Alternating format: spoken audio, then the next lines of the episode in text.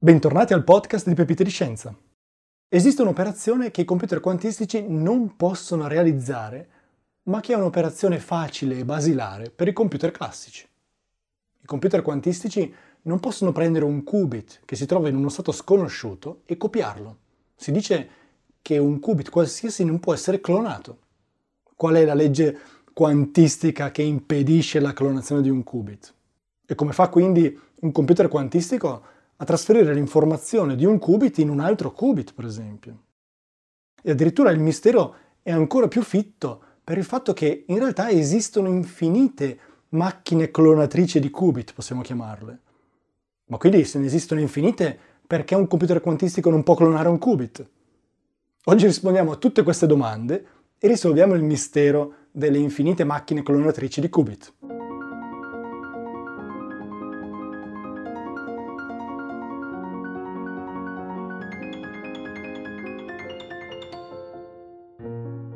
Un computer classico è facile copiare un file.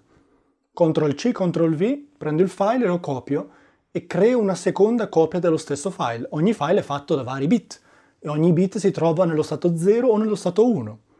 E quindi quando io creo una copia del file, creo una copia di ogni singolo bit. Il computer per esempio azzera i bit dove metterò la copia del file e comincia a leggere il file iniziale. Se il primo bit è 0, lascia lo 0 com'è. Se il, se il bit originale è 1, cambia lo 0 in 1 e così via. Facile. E posso copiare quante volte voglio il file iniziale. Posso clonarlo, possiamo dire. Ebbene, nei computer quantistici questo non è possibile per il teorema di non clonazione, che dice che preso un qubit iniziale in uno stato sconosciuto non è possibile clonarlo. Per capire questo teorema partiamo da un esempio semplice. Prendiamo per esempio un qubit che può trovarsi in solo due stati possibili, lo stato 0 e lo stato 1. Sono quelli che si chiamano stati puri. È l'equivalente di un bit classico. E quindi in questo caso si può clonare il qubit. Si può costruire una macchina clonatrice di qubit che può clonare un qubit che si trova solo nello stato puro 0 o nello stato puro 1. Per esempio potrei realizzare i miei qubit con atomi intrappolati e quindi il mio stato puro 0 sarebbe lo stato di spin su, per esempio, e lo stato puro 1 sarebbe lo stato di spin giù. Quindi io potrei prendere uno di questi qubit realizzato con atomi intrappolati e introdurlo nella macchina clonatrice. Io all'inizio so che questo qubit iniziale si trova o nello stato di spin su o nello stato di spin giù, non so in quale dei due, ma so che queste sono le uniche due possibilità. Immetto questo qubit nella macchina clonatrice e in uscita ho due qubit uguali, con la stessa informazione. Entrambi saranno spin su o entrambi saranno spin giù. Allo stesso modo potrei creare una macchina clonatrice di qubit in grado di clonare qubit che si trovano o nello stato di spina destra o nello stato di spina sinistra. Quindi io, preso uno stato iniziale, un qubit in uno stato iniziale che è spina destra o spina sinistra, non so quale sia, ma so che è uno di questi due, potrei immetterlo in questa nuova macchina clonatrice di qubit e in uscita avrei due qubit identici potrei clonare il mio qubit iniziale. Ma se io inserissi nella seconda macchina clonatrice, quella destra-sinistra, il qubit spin su, nello stato spin su, in uscita non avrei due qubit identici. Quindi è possibile costruire infinite macchine clonatrici di qubit, ognuna dedicata a una coppia di possibili stati. Questi stati si chiamano ortogonali, 0-1, su-giù, destra-sinistra, eccetera, eccetera. Ce ne sono infinite. Ma se ci sono infinite macchine clonatrici di qubit, vi direte voi come fa a esistere anche un teorema di non clonazione, che dice preso un qubit in uno stato sconosciuto è impossibile clonarlo.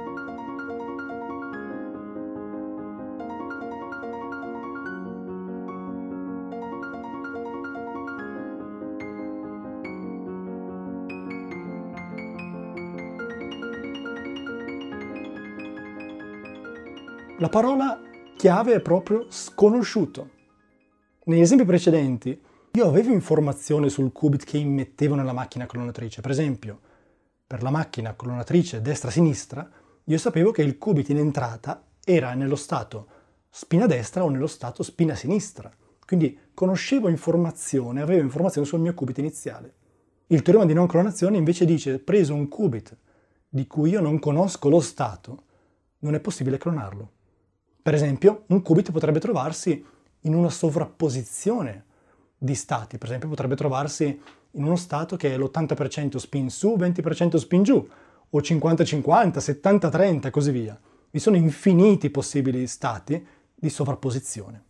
Prendiamo quindi un qubit che si trova in una sovrapposizione di stati sconosciuta. Io non so qual è il suo stato iniziale e voglio clonarlo.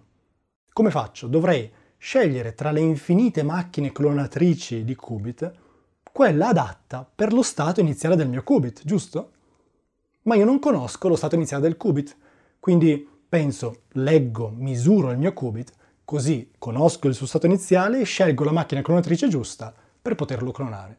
Ma non funziona perché se io leggo il qubit, il qubit collassa in uno dei due stati puri, 0-1. Quindi se si trovava in una sovrapposizione di stati, quella sovrapposizione è persa per sempre.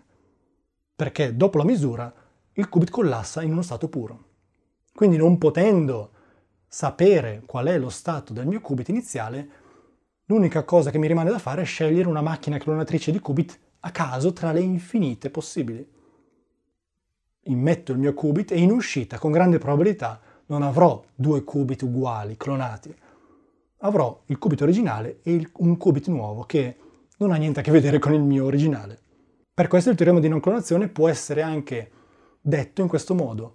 Preso un qubit in uno stato sconosciuto, è molto improbabile trovare la macchina clonatrice giusta per il mio qubit iniziale e creare una copia perfetta. Quello che succederà è che se io cerco di clonarlo, c'è una certa probabilità che io compia un errore. E quindi di conseguenza il calcolo che si sta effettuando mi darà errore. Ma quindi se un computer quantistico non può clonare, non può copiare qubit, come fa un computer quantistico a spostare l'informazione di un qubit in un altro qubit?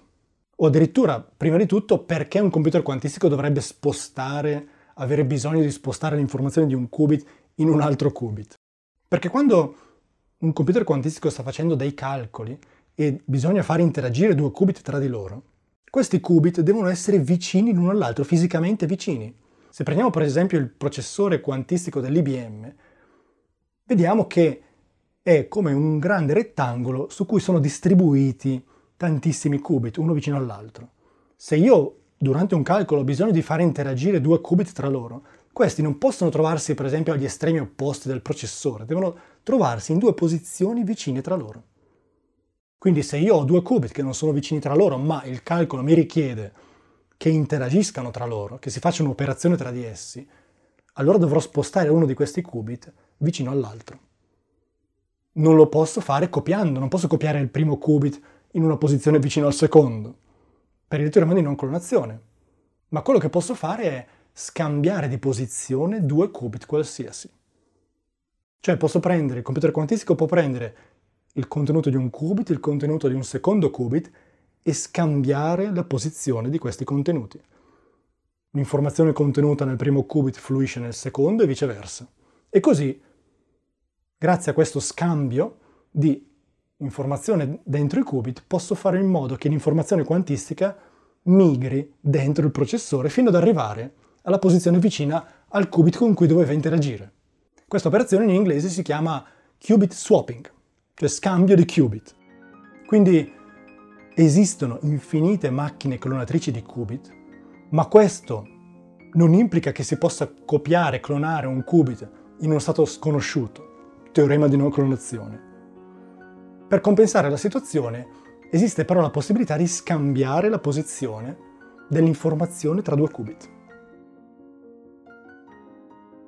Grazie per l'ascolto. Se vi piace il contenuto dei nostri episodi, vi invitiamo a lasciare una valutazione positiva e a condividere il nostro podcast.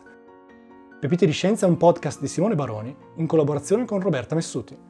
Pepite di Scienza è anche un canale YouTube.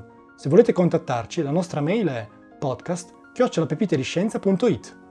A lunedì!